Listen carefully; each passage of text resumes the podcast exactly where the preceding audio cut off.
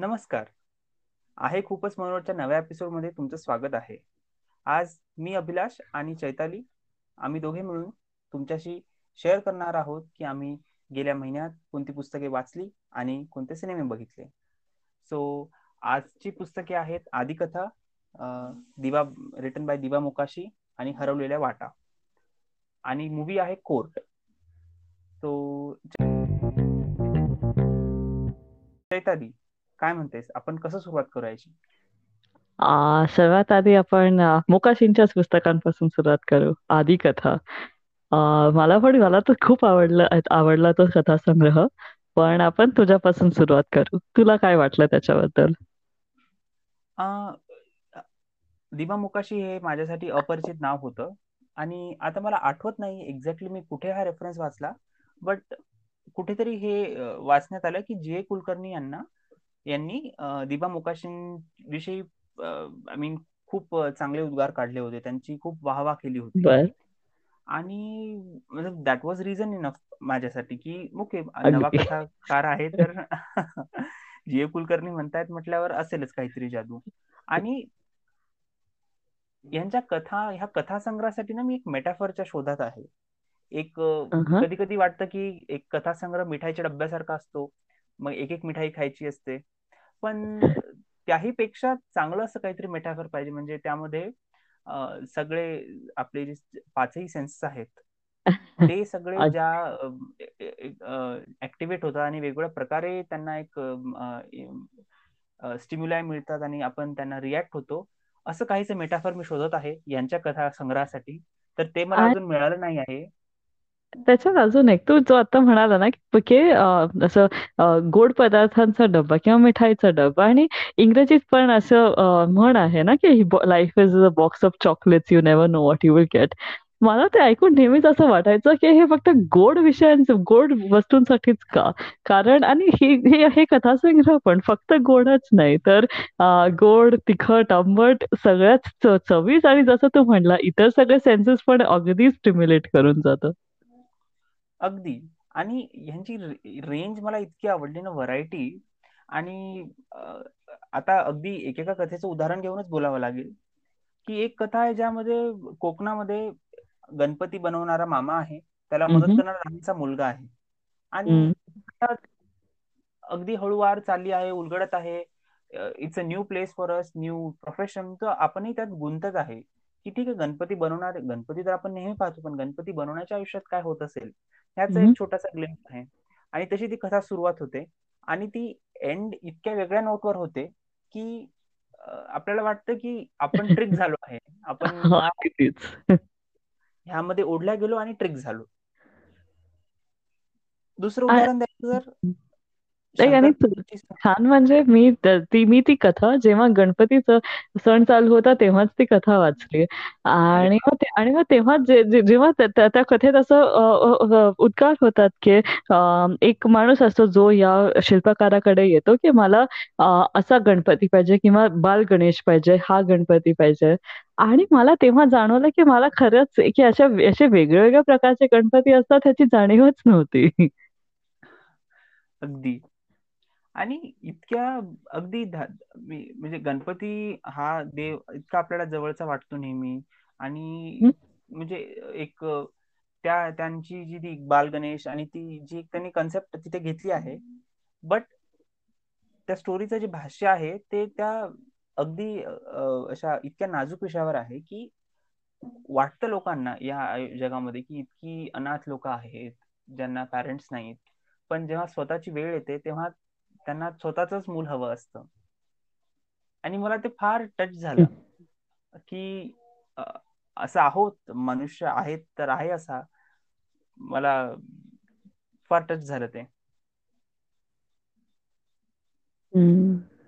अगदी दुसऱ्या एका कथे जर उदाहरण घ्यायचं झालं तर अगदी हिंदी सिनेमालाही लाजवेल अशी एक अगदी रोमॅन्टिक कथा आहे. हिरोईन आहे त्यामध्ये जिची बस चुकली आहे आणि आता अंधार पडला आहे ती घरी कशी जाईल? I mean what can be more cinematic than that आणि मग हिरो आला तो तिला तिच्या गाडीत त्याच्या गाडीत घेऊन घेऊन चालला. आणि पुढे काय काय होत जातं? म्हणजे इतकं अनपेक्षित होतं आणि इतकी मजा आली ह्या ऐकताना आणि त्या अगदी. जेव्हा त्या कथेचं रूपच बदलून जातं जेव्हा ती तिच्या लहानपणीच्या घराबद्दल पण लाईक जसं तू म्हणाला सुरुवात सुरुवातीला वाटतं की हो एक माणूस आहे बाई आहे त्यांच्यात काहीतरी घडणार. पण मग जेव्हा ती तिचे विचार सुरू होतात की ती कुठे वाढली ते घर ज्यात घरात तिच्या इतक्या आठवणी होत्या आणि कथेचं अगदी स्वरूपच बदलून केलं पण ऑल्सो इतकं जास्त गूढ झाली ती कथा आणि इतके इतके वेगळे पेहलू आले त्या कथेत आणि मग त्या कथेचा आनंद अजूनच वाढला. अगदी. मजा आली. म्हणजे ते परत वाटलं की सुरुवात कशी झाली ट्रिक झालो आपण पण फार मजा आली. छान वाटलं शेवटी. अरे म्हणजे अगदी मूवी बघताना हिरो हिरोईनला आपण जसं चेअर करतो तशी फिलिंग अगदी. एक अजून कथा आहे यामध्ये जी अशी थोडीशी विलक्षण म्हणावी किंवा मिस्टिरियस सारखी आहे की एका तरुणाकडे एक मनुष्य राहायला येतो जो पानिपत किंवा कुरुक्षेत्र आणि मयसभा ह्या गोष्टी शोधतो. आणि त्याही कथेमध्ये इतकी गोड झाली होती ती कथा आणि आपण आता हे ऑडिओ ऐकल्यामुळे माझं असं सगळं लक्ष एकवटलं होतं. युजली कधी आपण कथा ऐकताना वगैरे काही दुसरे काम करत असतो मग ही कथा ऐकताना मला ते काम सोडावं लागलं असं एका जागी बसावं लागलं आणि ते ऐकावं लागलं. फार मजा आली. अगदी. म्हणजे प्रत्येक कथेत असे वेगळे एवढे वेगळे वेगळे किरदार घेतलेत तर त्यांनी. म्हणजे अगदी साधेच किरदार आहेत. असं नाहीये की फक्त सगळे असे राजे महाराजे किंवा मोठमोठ्या व्यक्तींचं घेतलंय. साधारण जीवन जगणारेच लोक आहेत. पण त्या साधारण जीव ते साधारण जीवनात हे लोक अगदी असाधारणपणे जगतात असे लोक त्यांनी शोधून काढले त्यांच्या कथेत दाखवण्यासाठी. अगदी. आणि त्यामुळे एक पर्टिक्युलर कथा जी मला सर्वात जास्त भावली म्हणावं एक एका इमोशनल लेवलवर जेव्हा ती जी कथा आहे जो एक मुलगा आहे तो त्याच्या ज्याची आई अगदी खूप जास्त आजारी आहे आणि मरणासन्न अवस्थेत आहे आणि तेव्हा जो त्याच्याकडे येतो ती कथा मला इतकी भावली. कारण ओके मला तुला विचारायचंय त्या कथेविषयी तुला काय वाटतं? म्हणजे जेव्हा त्यांनी ते त्या ते त्या दृश्याचं वर्णन केलंय की ती आई झोपलीये बहीण समोर आहे आणि इतर सगळे घरातले मंडळी आहेत आणि ती आई मुलाला अगदी सोपा प्रश्न विचारते. म्हणजे इतर लोकांना वाटतं हा खूपच सोपा प्रश्न आहे. आणि मला ते एक दृश्य माझ्या डोक्यातून अजिबात जात नाहीये की त्याची बहीण पण त्याच्याकडे भरून बघून बघणीय की आई कुठल्याही क्षणी जाऊ शकते. ती इतकं लहानच काहीतरी तुझ्याकडे मागतीये. आणि तरी तू का अडून बसलायस? हे काय करतोयस तू? म्हणजे तेव्हा मला ती जी जाणीव आपल्याला होते की हा हे जे पात्र आहे ते अगदी जरी ते त्या घोळक्याचा भाग असेल जरी हे त्याची अगदी आपली मंडळी असेल पण तरी त्यांच्यात किती मोठं अंतर आहे. की या सगळ्या लाईक या सगळ्यांना वाटतंय की ही ही एवढी लहान गोष्ट आहे जी आई मागतीये पण त्यांना जाणवत नाही की त्यासाठी ते देणं किंवा त्यासाठी हो म्हणणं किती त्याच्या जीवावर येत आहे तर ते मला खूप भावलं. अगदी. आणि आई मुलाच्या नात्यामध्ये कधी न येईल इतका तो दुरावा तेवढ्या कधी दुरावा नसेलही. म्हणजे वरकरणी बघता दुरावा नसेल. इतक्या एका अटीतटीच्या क्षणाला तो मुलगा हो म्हणू शकत नाही. तो आत राहतो. तो हो त्याच्या तोंडापर्यंत येऊ शकत नाही. म्हणजे असं वाटतं की वर्करनी सगळं चांगलं सुरू असताना पण कधी कधी असल्या अशा आतल्या गाठी असतात ज्या नेहमीच राहतात. त्यांना सोल्युशन नसतं काही. दोन आणि आय गेस आई मुलाच्या नात्यापेक्षा अजून कुठलं काय जवळचं नातं असेल राईट आणि अगदी. अजून कुठलं असं नातं असेल ज्यामध्ये एकमेकांविषयी ईर्ष्या नसते. आय थिंक हे हे प्रत्येक नात्याचं हे गोष्टच आहे ना. जर दोन व्यक्ती एकत्र आले असं कधी होऊच नाही शकत की त्यांचं अगदी पूर्णपणे पटतंय. जसं तू तुझं शब्द वाच वापरला की ज्या गाठी असतात त्या राहूनच जातात. आणि त्या गाठी राहतातच. कुठलंही नातं म्हणा कुठल्याही दोन व्यक्ती अ, त्या त्या नात्यामध्ये काही का काही गाठी असतातच. आपण जगतो ते नातं निभावतो असं करून, की त्या गाठींचा उद्दे अ, उल्लेख नाही करायचा किंवा अ, त्यात बाजूला ठेवून इतर सगळं जे चांगलं आहे ते बघायचं. पण फक्त हा क्षण अगदीच टोकाचा होता जेव्हा आईचे प्राण जात होते. पण तसे आयुष्यात भरपूर असे क्षण पण येतात जेव्हा कितीही आपण प्रयत्न केला त्या गाठी बाजूला ठेवायचं किंवा त्यांच्याकडे दुर्लक्ष करायचं. पण त्या गाठी अगदी नात्याच्या अगदी समोरासमोर येऊन उभे राहतात आणि त्याच्याकडे लक्ष देऊन त्या जरी त्याच्याकडे लक्ष दिलं, त्या सोडवायचा प्रयत्न केला, पण अशा प्रत्येक नात्यात अजिबात न सोडवणाऱ्या गाठी असतातच. त्याच. त्याच गाठी आपल्याला असं वेगळ्या-वेगळ्या व्यक्ती बनवतं ना. नाहीतर. त्या नात्यात असलेले दोन्ही व्यक्ती एकच व्यक्ती झाले असते. अगदी, अगदी. अगदी तू म्हणजे मर्मावर बोट ठेवल्यासारखं केलंय, की हेच एक्झॅक्टली कारण आहे. त्या 2 व्यक्तीचं वेगळेपण म्हणजेच त्या गाठी आहेत. एक अजून कथा जी मला अ, एका वेगळ्या लेव्हलवर भावली म्हणजे एका इंटेलेक्चुअल लेव्हलवर हं. जिने मला चॅलेंज केलं, ती होती अ, ज्यामध्ये स्वातंत्र्य लढ्यासाठी अ, तरुणांना उद्युक्त करणारा तपस्वी आहे आणि आप आपला जो ना- कथेचा जो नायक आहे, तो जेव्हा ला तरुण होता, तेव्हा त्या तपस्वीखाली त्याने अ, मेहनत केली आहे, स्वातंत्र्यासाठी लढा दिला आहे. पण आता त्या तो तरुण थोडासा प्रौढ झाला, त्याला मुलेबाळे झाली आणि हा त्या अ, ठिकाणी परत जातोय. तर तोच तपस्वी जो काही वर्षाआधी स्वातंत्र्यासाठी तरुणांना उद्युक्त करत होता, लढत होता, आता अस्पृश्यांना मंदिर प्रवेश मिळू नये यासाठी लढतो आहे. मग त्या तरुणाचा जो भ्रमनिरास होतो, की आपण ज्याला महान समजत होतो, तो तर इतक्या कोत्या मनाचा निघाला. या गोष्टीने मला इंटेल म्हणजे चॅलेंज केलं. याचं एक एक एक छोटं कारण आहे. म्हणजे छोटं नाही. आय मीन ही गोष्ट मला एक नेहमी वाटत राहिली आहे, की आपण ज्या लोकांना ऐतिहासिक पात्र आहेत जे किंवा त्यांना एक एका लेन्स थ्रू बघतो. अगदी. आपण त्यांचं एकच रूप बघतो. तर अगदी त्यांचं ते एक रूप बघतो, त्यांचं ते आयडियल किंवा ती व्हॅल्यू बघतो, ज्यावर त्यांनी पूर्ण फोकस केलाय, ज्याचा फायदा त्यांनी दुसऱ्यांसाठी त्या व्हॅल्यू थ्रू त्यांनी दुसऱ्यांचा उद्धार केला आहे. और किंवा ती लेन्स किंवा तो व्हॅल्यू जो जे पुस्तक लिहितंय किंवा जे बोलतंय त्याला आपल्याला दाखवून द्यायचंय. ती लेन्स आणि तो व्हॅल्यू. अगदी. म्हणजे तू आता एक दुसरं पण फिल्टर लागलंय. अगदी, अगदी.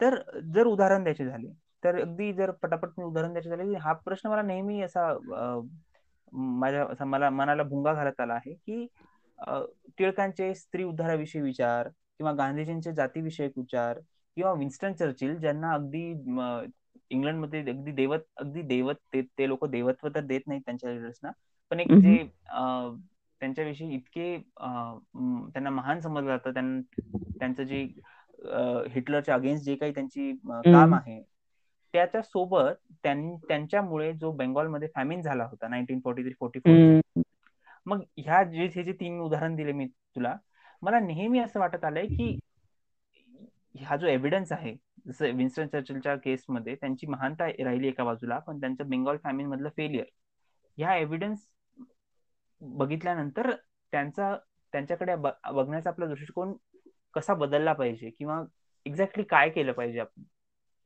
आणि म्हणून ह्या कथेत एक्झॅक्टली तो तरुण त्याच प्रश्नावर आला आहे म्हणून मला ते अगदी. रेझोनन्स झाला. हे खरं आहे आणि अ, आ, म्हणजे हे आ, आत्ताच्या अ, नायकांबद्दलच बोल किंवा आधीचे लीडर्स जे तू म्हणाला अ, ते सगळं लाइक जर तू फ जर आपण फक्त न्यूज बघितली किंवा फक्त जर इतिहासाचे टेक्स्टबुक चाळले तर अ, त्यांचं एक रूप दिसतं, की असा हा एक जनरली माणूसच जो असं एकदम असं वर उभा असतो आणि जो फक्त असं ओरडून सगळ्यांना अ, आदेश देत असतो, की हे करा, हे करा. आणि त्यांच्या आदेशांमुळेच किंवा त्यांच्याच अ, नीतीमुळे सगळं अगदी अ, जसं घडायचंय तसं घडून येतं. पण पण मग असे काहीतरी सुंदर सुंदर कलाकृती येते. जे तू विन्स्टन चर्चिलचं म्हणाला, मला एक द क्राउन नावाचं सिरीज आहे. त्याच्यात विन्स्टन चर्चिलचं जे त्या ऍक्टरनी लाईक रूप निभावलंय ते इतकं सुंदरपणे निभावलंय की विन्स्टन चर्चिलचे च्या व्यक्तिमत्वातले इतर जे सगळे भाग होते म्हणजे जसं तू म्हणला तो ते इतके मोठे झाले होते किंवा त्यांना इतका मान आदर मिळालेला की ते अगदी ऐंशी पंच्याऐंशी होस तर झाले होते तरी त्यांना ते प्राईम मिनिस्टर पद अगदी सोडावंच सोडावंसच वाटत नव्हतं. आणि जरी इतर सगळे म्हणत होते की तुम्ही हे काय करताय कसं किती आता इतर लोकांना त्यांचा चान्स मिळू द्या. किंवा तुम्ही जे निर्णय घेताय ते आता इतके बरोबर राहिलेले नाहीत. पण तो पण तो माणूस असं इतक्या स्तरावर पोचलेला ना की तेव्हा की म्हणजे असं वाटायला लागलं की तो इतका उंच झालाय की त्याला जमिनीवर उभ्या लोकांचा अजिबात आवाज त्याच्या कानांपर्यंत पोहोचतच नाही. तर मग तेव्हा त्याचं असं अगदी की तोही एक माणूस होता. की जरी जरी आपण ह्या लोकांचं फक्त अगदी कर्तृत्ववान रूप बघतो पण त्यांचं घरी वावरणं बायका पोळांबरोबर किंवा आई वडिलांबरोबर त्यांचं असणारं रूप आणि त्यांचं असणारं आयुष्य पण असतं. तर जेव्हा जेव्हा या नायकांबद्दल ते त्यांचं ते दुसरं रूप दिसतं तेव्हा ते तेव्हा थोडं जाणवायला लागतं एका प्रकारे की काहीही केलं कसंही केलं पण शेवटी तर माणूस माणूसच. पण अगदी बरोबर आहे. मी हे इंटेलेक्च्युअल लेवलवर म्हणजे बुद्धीच्या स्तरावर हे मी एक्सेप्ट करतो.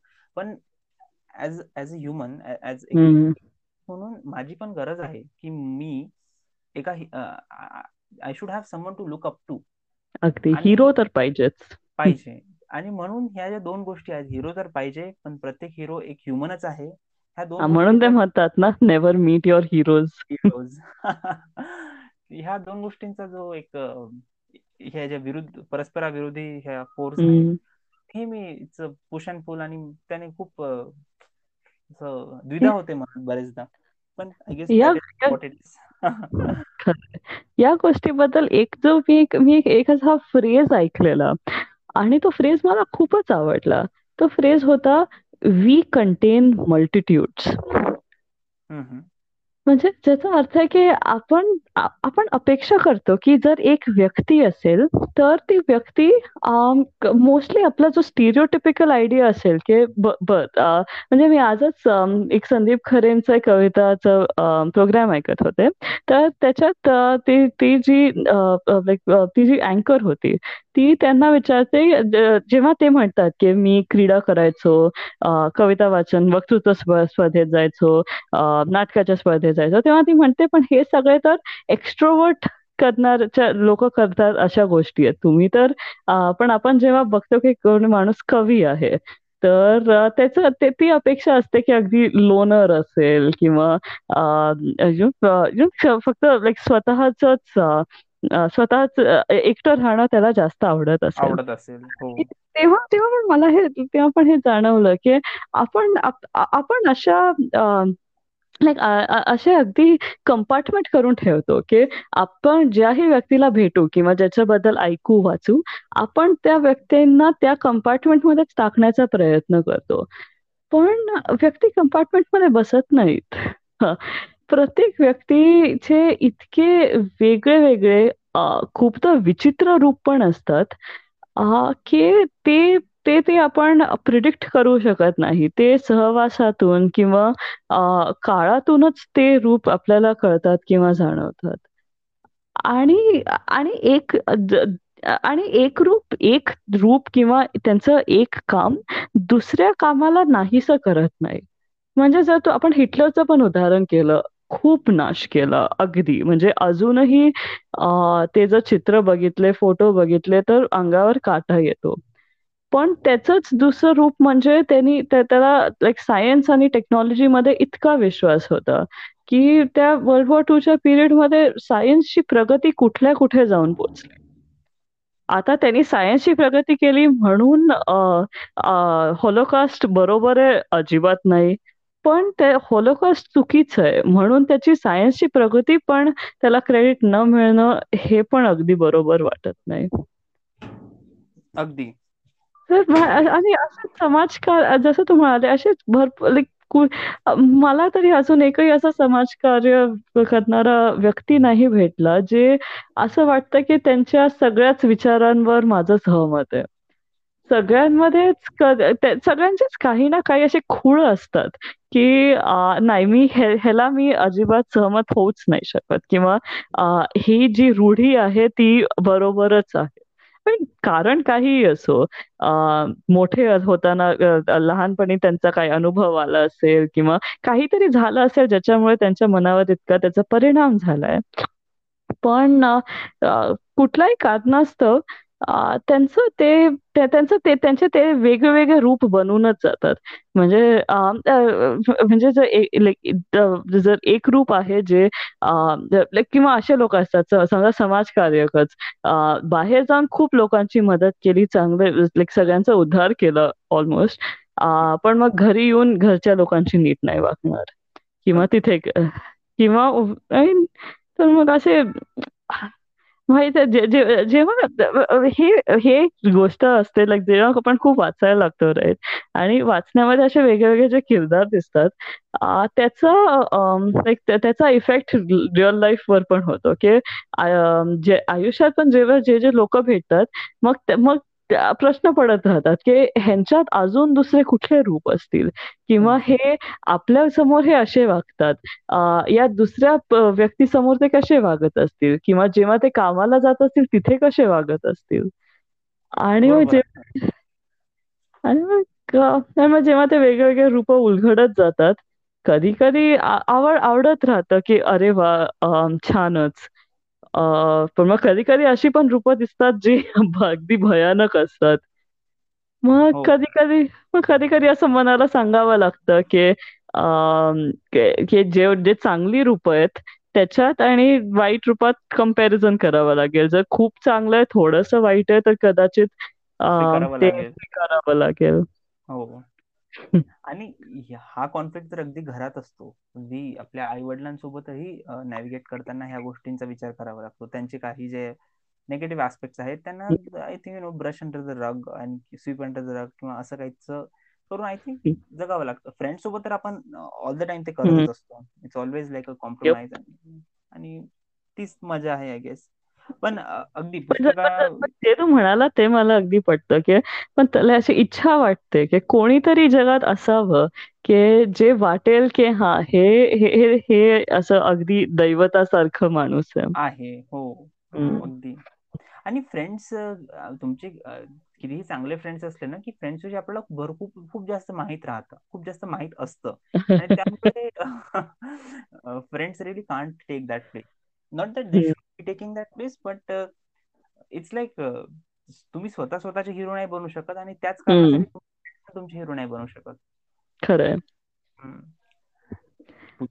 या या कथा संग्रहातलं मला जे जी कथा खूपच म्हणजे ती पहिलीच कथा होती संग्रहाची आणि कथेचं नाव संग्रहाचंच नाव आहे आधी कथा आणि माहिती नाही मला मला म्हणजे सुरूच करत होते. तर जास्त काही अशी अशी अपेक्षा अजून बनल्या नव्हत्या की कशी कथा असेल.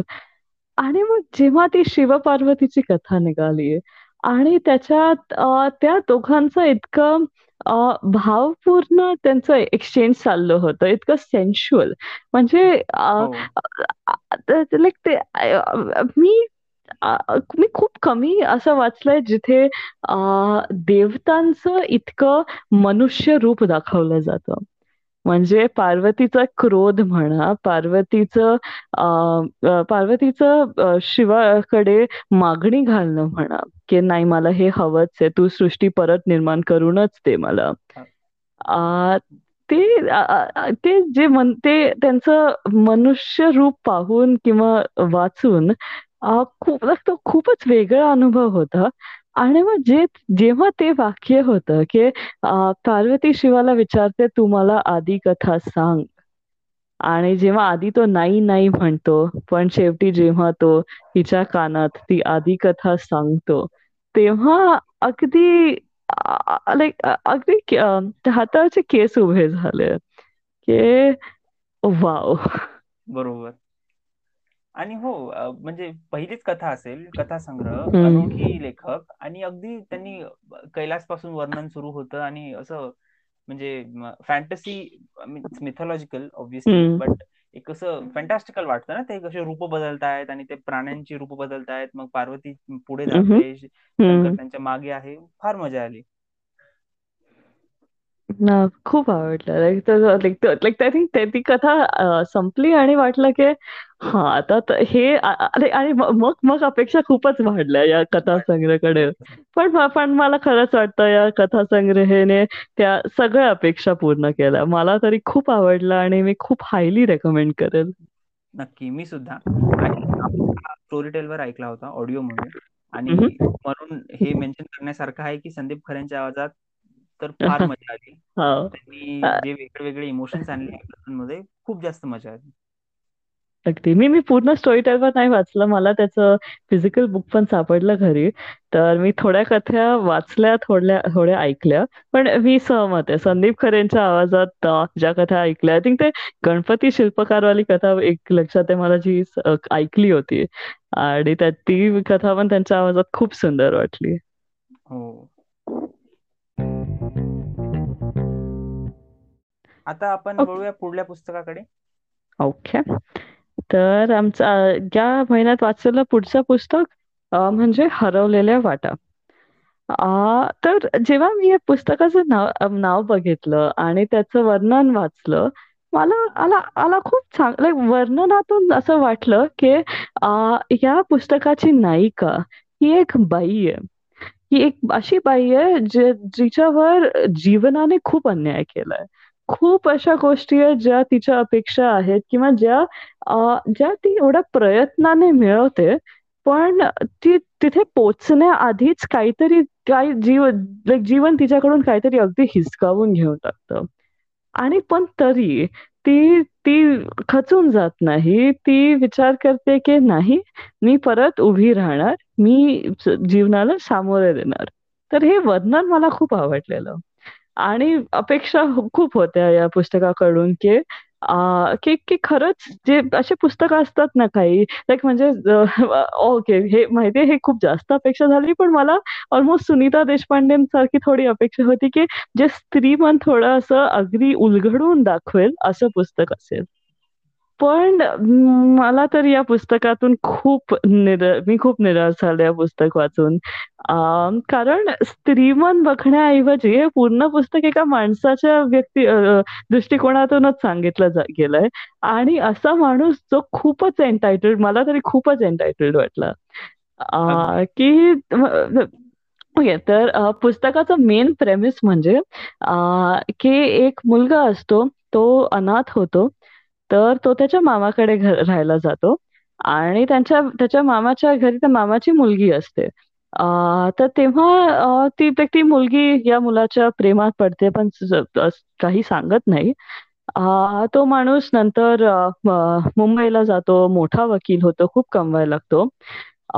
मामा जेव्हा मरायच्या दारात असतात, तेव्हा तो त्या अ, लाइक फक्त लाइक त्या परिस्थितीत किंवा त्या क्षणात त्या मुलीशी लग्न करायला होकार देतो. होकार देतो, पण तो कधीच त्याची ती जबाबदारी अजिबात निभावत नाही आणि. मग तो एक ते तो एक गोष्टीचा भाग आहे, की तो तिच्यावर कसा अन्याय करतो. आणि दुसरा भाग म्हणजे अजून एक बाई आहे जी डॉक्टर आहे आणि ती अजून एक तिच्या डॉक्टरीच्या कॉलेजमध्येच अजून एका माणसाला भेटते, प्रेमात पडतात आणि मग तो लाइक तो एक भाग आहे ज्याच्यात त्या त्या दोघांचं आयुष्य पुढे कसं होतं ते अ, लाइक ते दाखवलंय. आणि या गोष्टी एकत्र कशा येतात म्हणजे ती डॉक्टर बाई या जो अनाथ झालेला मुलगा आहे त्या वकिलाकडे लाइक त्याची वकील लाइक त्याची वकिली घेण्यासाठी येते किंवा त्याला सांगते, की तुम्ही माझी तुम्ही माझे वकील व्हा. हो, हो. हां, तर नाही ओके. म्हणजे अ, ह्या ज्या 2 बायका आहेत, ज्या 2 नायिका आहेत, अ, त्यांनी असं म्हणजे मला त्यांचा त्यांचं इंटेन्शन आवडलं. त्यांना असं दाखवायचं होतं, की एक एक बाई आहे रेणू जी जिचं गावात गावात जिची सुरुवात होते. लाईक ती थोडी सुरुवातीला साधी दाखवली आहे थोडी कमी शिक्षण दाखवलंय. पुढे अगदी कर्तृत्ववान होते पण लाईक म्हणजे जे आपण एक्सटर्नल सोशल ऍट्रिब्यूट्स म्हणतो त्याच्यात थोडी कमी दाखवली आहे आणि दुसरी म्हणजे ही डॉक्टर जिला अगदी एकदम लाईक म्हणजे खूप धाडसी आहे खूप शिक्षण झालंय अगदी फॉरवर्ड थिंकिंग आहे असं दाखवलंय. आणि मग दाखवलंय की या दो कसं माणसं कुठली या दोघांना कुठलेही ऍट्रिब्यूट्स असणारी बाई असो माणसांना त्यांच्या बरोबर राहता येतच नाही. किंवा त्यांच्या त्यांना चुकाच दिसतात. तर ते म्हणजे पुस्तक वाचताना खूपदा असं मला झालं की इतका राग आलाय की मी पुढे वाचू नाही शकत. माझ्यासोबतही तेच झालं. आणि राग आला आणि थोडस डिसअपॉइंटमेंट म्हणतात ना तसं काहीच कारण ठीक आहे तुम्ही सुरू करताय एका चांगल्या प्लेस वरून. हे पुस्तक चांगल्या ठिकाणी सुरू होतं वगैरे. बट हे जे ह्याच्या तीन वेगवेगळ्या बायका आहेत. एक रेणू झालं वकिलांची बायको डॉक्टर मेहेंदळे जी ती डॉक्टर म्हणाली आणि आभा जी त्या वकिलाची प्रेयसी आहे. सो ते इतक्या स्टिरिओटिपिकल घडवलेल्या आहेत की ही रेणू ही खेड्यातली ही अगदी निष्पाप प्रेम करते ह्या डॉक्टर ह्या वकिलावर. आणि आभा जी शिकलेली आहे म्हणून ती जेलस पण आहे आणि तिला हक्क गाजवायचा आहे आणि ती अगदी म्हणजे ती अगदी सगळं घेणारी आहे आणि रेणू सगळं देणारी आहे. म्हणजे डॉक्टर महेंद्र कुठेतरी मध्ये सस्पेंडेड आहे.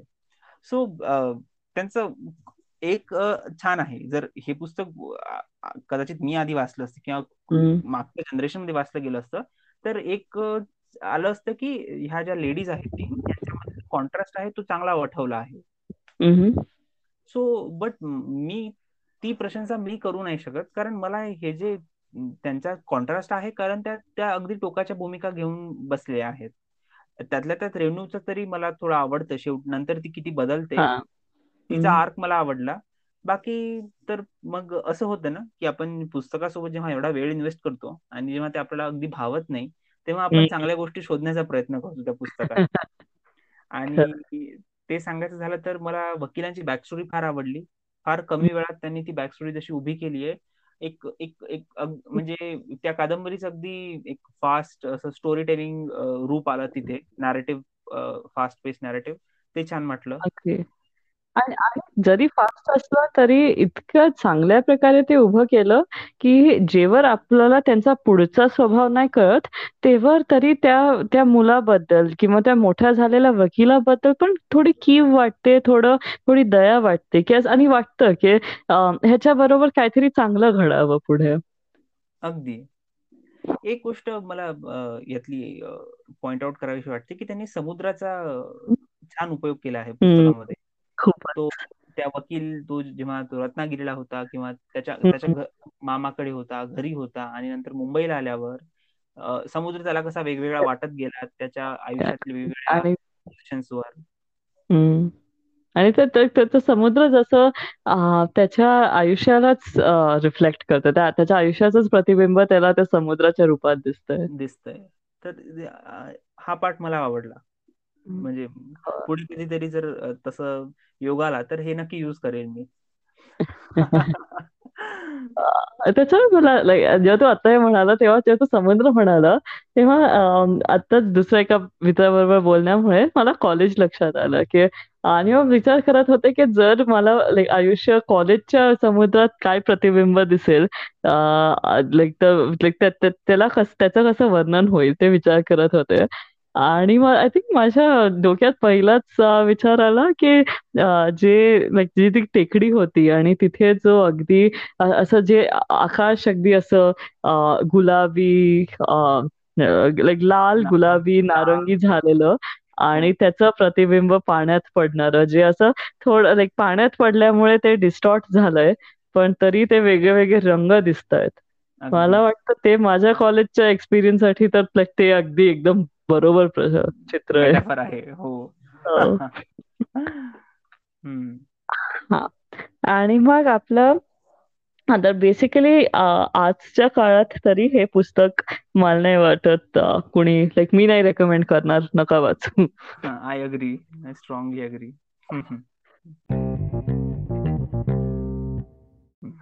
तर पुढचा या महिन्याचा सिनेमा म्हणजे कोर्ट जो काही वर्ष आधी इंडियाचा ऑस्कर नॉमिनेशन होता. तर अभिलाष तुला कोर्टबद्दल काय वाटलं? सो मी कोर्ट निवडला ह्याला थोडीशी छोटीशी बॅक स्टोरी आहे तिथनं सुरुवात करतो. दोन हजार सोळा म्हणजे माझ्या कॉलेजचं पहिलं वर्ष. आमच्या कॉलेजमध्ये आपल्या कॉलेजमध्ये सॉरी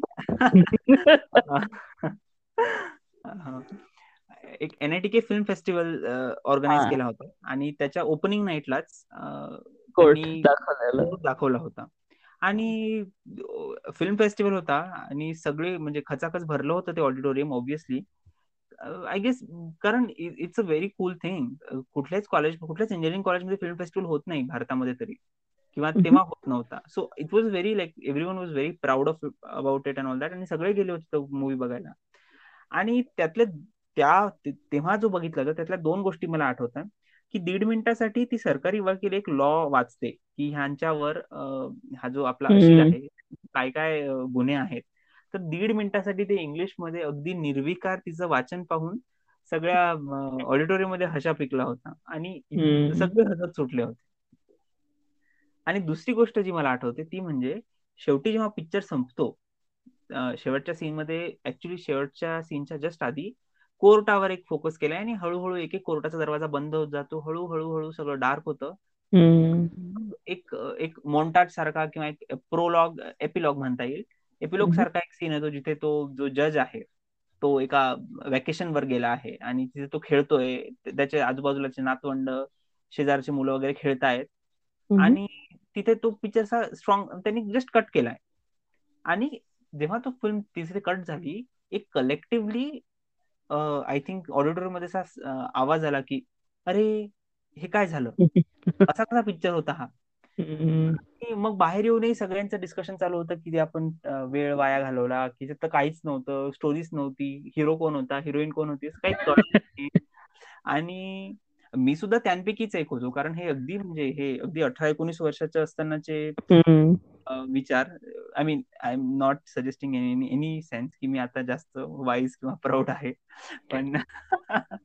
पण तेव्हा कलेची अजून थोडी जसं आय थिंक आपण जसे थोडे तरी मोठे होत जातो जसं विशीत येतो तसं थोडं कळायला लागतं की खऱ्या आयुष्यात असं गोष्टी इतक्या जसं एक स्टोरी टेलिंगमध्ये असतं that every story should have a beginning middle and end थोडं कळायला लागतं की ज्या अगदी खऱ्या गोष्टी असतात किंवा ज्या जीवना जीवन जीवनाचं खरा दृश्य दाखवत असतात त्या स्टोरीजमध्ये बिगिनिंग मिडल एंड नसतं. अगदी अगदी. सो ह्या पिक्चरच्या आठवणी अशा स्ट्रॉंग आहेत. आणि नंतर फार late I think final year नंतर मी कॉलेज इंजिनिअरिंग झाल्यानंतर एकदा हा पिक्चर घरी बघितला होता. कारण त्याच्या विषयीची प्रशंसा ऐकून. आणि तेव्हा मला ऍक्च्युली कळलं की हा पिक्चर काय आहे. So I mean I guess मला जर ह्या पिक्चरचा एक सारांश करायचा असेल तर मला असं सांगावं वाटेल की आपल्या ज्या सिस्टीम्स आहेत ज्या इन्स्टिट्यूशन्स आहेत ज्या इतक्या वर्षानुवर्षे चालत आल्या आहेत त्या त्यांच्या नॅचरल स्टेटमध्ये म्हणजे त्यांच्या स्टेबल इक्विलिब्रियममध्ये असताना सुद्धा इतका जास्त अन्याय करतात इतक्या जास्त दुःख पोचवू शकतात इवन वेन जे लोक त्या सिस्टीमला ऑपरेट करत आहेत ते अगदी साधारण आहेत. ते म्हणजे कुठल्याही दृष्टीने इव्हिल नाही कुठल्याही दृष्टीने वाईट नाही पण ते त्या सिस्टीमच्या पार्ट असल्यामुळे कुणावर तरी खूप असा गहन अन्याय करतात. हे मला ह्या मूवी मधून असं प्रखरतेने जाणवून आलं. अगदी लाईक तू जो आता म्हणाला ना की अगदी ते लोक जरी कोर्टात कामात कामाला असतील अगदी साधारण लोक आहेत हे आय थिंक त्या चित्रपटात खूप खूप स्पष्टपणे आणि सुंदरपणे दाखवलंय. ते जसं तू म्हणाला शेवटी तो जज त्याच्या नातवंडाबरोबर खेळतोय. म्हणजे जरी तो बाहेर जज असला जरी इतक्या लोकांचं पुढचं आयुष्य त्याच्या हातात त्याच्या पेनात असलं तरी त्याच्या नात नातवंडांना त्याचं काय करायचंय? नातवंडांना फक्त त्यांचे आजोबा पाहिजेत. मग अजून एक दृश्य म्हणजे जेव्हा कोर्टात कोर्टाचा सीन आहे की ती जी वकील आहे वकील बाई ती असं अगदी जो आपण अगदी साधा जो स्टीलचा डब्बा असते ना तो स्टीलचा डब्बा उघडते आणि ती आय थिंक पोळी आणि शेपूची भाजी खात असते. आणि लाइक तो सीन बघून मला लाइक ते इतकं असं लागून गेलं ना, की म्हणजे एका प्रकारे एका जर आपण थोडंसं पोएटिकली बघितलं तर मला असं वाटतं, की अरे या माणसाचं आयुष्य हिच्या हातात आहे. ती जे काम करते आपण आपण नेहमी असं वाटत असतं, की हे जे वकील असतात किंवा डॉक्टर असतात, की म्हणजे ते असं लोकांना जीवनदान देण्यास देत असतात. त्यांच्याबद्दल असे खूप उपमा झाले आहेत, की हे देवासारखे असतात किंवा त्यांचा इतका जास्त प्रभाव पडतो लोकांच्या आयुष्यावर. ते आयुष्य घडवून आणू शकतात किंवा मोडू शकतात. पण मग आणि मग त्या उपमेनवरून जेव्हा लाईक या या डिरेक्टरनी जसं हे दाखवलंय, की अगदी लाईक हे पण अगदी सामान्य लोकच आहेत. लाईक सगळ्यांसारखे ते पण लंच टाईमला अगदी साधा त्यांचा डब्बा उघडूनच खात असतात. तर आय थिंक ते दृश्य मला खूप एक आवडलं आणि अजून लक्षात आहे. अगदी. आणि जो आपल्या म्हणजे जो रॉंगली कन्व्हिक्टेड आपले जो यामध्ये पोवाडाकार आहे नायक त्यांना जो डिफेंड करणारा वकील आहे त्याच्याविषयी मला काही गोष्टी नोटीस झाल्या की he is rich he. And I mean खूप जास्त स्ट्रॉंग सोशल सेन्स मुळे त्यांनी हे त्यांनी हा जॉब स्वीकारला आहे. आणि मूवीमध्ये अगदी पॉम्पस न करता त्यांनी त्याचं पण सोशल लाईफ दाखवलंय की त्याने त्याच्या व्हॅल्यूजसाठी हा जो त्याचा प्रोफेशन निवडला आहे त्याचा त्याच्यावर कसा परिणाम होतोय? त्याच्या आई वडील I mean are not happy with him not getting married आणि त्याची सोशल लाईफ पण इतकी चांगली नाहीये. आणि तरी पण तो येतोय कोर्टात आणि त्या त्याच्या अशिलासाठी लढतो आहे वगैरे वगैरे. म्हणजे तो एक ऍक्च्युली अगदी म्हणजे लाईक आपण जे आधी बोलत बोलत होतो ना की लोकांची वेगळी वेगळी रूप कोर्टातलं त्याचं रूप वर्सेस घरातलं त्याचं रूप. हो. आणि सरकारी वकील जशी तू म्हटली की ती डब्बा उघडून पोळी आणि शेपूची भाजी खाते तशीच ती अगदी तिच्या बसनी प्रवास करते. आपण बघतो तिला घरी जाताना घरी जाऊन घरची कामं उरकते. आणि मग सगळे मिळून ते एखादं नाटक पाहायला जातात. आणि नाटक पाहताना ती हसते ते पण आपण पाहतो. आणि असं असं मला ना सेकंड टाइम फर्स्ट टाइम पाहताना तर कळलंच नाही कॉलेजमध्ये सेकंड टाइम पाहताना अरे आपण चिटिंग तर नाही करत ना? कारण आपण मूवी पाहताना we are not suppose to know what goes behind हे हे काहीतरी चिटिंग चालू आहे असं वाटत होतं. तू चांगलं तो भाव अगदी नेमलाय की जनरली सिनेमेत सिनेमामध्ये फक्त ज्या मोठ्या गोष्टी असतात किंवा जगण्याचं जे जिथे नायकाचं अगदी कर्तृत्व दिसून येतं फक्त त्याचेच सीन घेतले जातात. आपल्याला लाईक म्हणजे हे जे त्यांचे रोजचे व्यवहार असतात किंवा जे आपण अगदी साधारण मानतो ते ते लाईक त्यांची जागाच नसते मेन स्ट्रीम सिनेमामध्ये अगदी. अजून एक गोष्ट मला जी या सिनेमाची खूप आवडली ती म्हणजे पोवाडा हा जो प्रकार आहे तो आधी फक्त असं शिवाजी राजांच्या काळांचेच पोवाडे ऐकलेले. हो. आणि म्हणजे आणि असं नेहमीच लाईक पोवाडा म्हणाला की डोक्यात विचार यायचा की ही जुनी कलाकृती आहे थोडी हेरिटेज टाईप कलाकृती आहे. पण या नायक जेव्हा या नायकाचा पोवाडा अगदी आत्ता चालू असणाऱ्या सामाजिक गोष्टींबद्दलचा पोवाडा ऐकला तेव्हा खूपच चांगलं वाटलं आणि असं वाटलं की पोवाडा हा इतका लोकांना भावून घेण्याचा प्रकार आहे. म्हणजे त्याचं त्या पोवाड्याचं लय म्हणा त्याचं जे मीटर असेल ते म्हणा ते सगळं असंच डिझाईन केलंय की जे ज्यांनी लोक श्रोत्यांना ऐकणाऱ्यांना आवडेल किंवा त्यांचं लक्ष वेधलं जाईल. तर तो एक खूपच चांगला टूल आहे आता सुद्धा काहीही मुद्दा समोर ठेवण्याचं. मग तेव्हा असं वाटून गेलं की लोक भाषण का देतात? जेव्हा आपल्याकडे असे इतके चांगले इतर प्रकारचे वाङ्मय आहेत ज्याच्यातून मुद्दा मांडला जाऊ शकतो तेव्हा भाषणासारखा थोडा बोरिंग प्रकार का? अगदी बरोबर. त्या पोवा तो पोवाडा इतका सुंदर आहे. त्यामध्ये मॉल्सचा उल्लेख आहे. आणि free for free for all एक त्यांनी एक परत परत येते त्यामध्ये. त्यांचं ते एक भाष्य करतायत ह्या मॉडर्न इकॉनॉमिक सिस्टीम विषयी आणि कसं प्रोग्रेस चालू आहे विषयी. आणि खूप असं व्हेरी इन्सेसिव्ह भाष्य आहे आहे ते. आणि मजा येते. खूप कॅची पण आहे पोवाडा तो. एक्झॅक्टली पण पण जी सोशल प्रॉब्लेम तो हायलाइट करतात तो इतका इतका वाईट वाटून म्हणजे वाईट वाटतं तो प्रॉब्लेम पण पूर्ण पिक्चरमध्ये स्पून फिडिंग होत नाही आणि त्यामुळे अजून वाईट वाटतं. असं नाही वाटत की ह्या डायरेक्टरला सांगायचंय की डायरेक्टर तुम्हाला काही फील करवतोय ते आपलं आपल्यालाच वाटतं आणि त्यामुळे ते जास्त गहन वाटतं. खरंय. असं कधीच दाखवत नाही की पूर्ण उन्हाळ्याच्या सुट्टीमध्ये जेव्हा कोर्ट सुट्टीवर राहील जेव्हा आपले हे जजसाहेब आहेत एका रिसॉर्टमध्ये त्यांच्या नातवंडांच्या आजूबाजूला खेळत असतील तेव्हा आपला जो पोवाडाकार आहे तो जेलमध्येच राहील. त्याचं वय किती आहे? हे ह्या सगळ्या गोष्टी कोणी सांगत नाही आपल्याला. आपल्याला हे नंतर रिअलाइज होतं की हे असं झालंय. आणि म्हणून तो शेवटचा शॉट तसा त्या कोर्टावर थांबून आहे. त्यांनी एक ते दीड मिनिट पूर्ण घेतला आहे ते कोर्ट बंद बंद होण्यामध्ये अंधार करण्यामध्ये. आणि असं त्या दिवशी थोडं चुकलूक चुकलूक सॉरी त्या दिवसापुरतं थोडं चुक चुकल्यासारखं होतं. तो तो ते दृश्यच ना की न्यायालय जिथे न्यायाचा आलय होतोय आणि त्याचेच जर दरवाजे बंद होतोय तिथेच जर अंधार होतोय तर मग काय होणार समाजाचं? अगदी अगदी. खूप ती इमेजरी खूप आवडली मला. तर आम्हाला दोघांनाच हा चित्रपट खूप आवडलाय. तर हा पण आम्ही हायली रेकमेंड करू. अगदी बघा.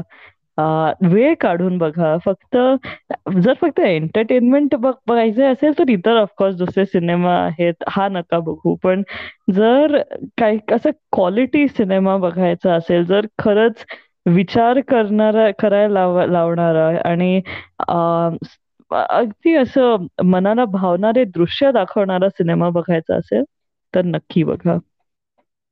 अगदी.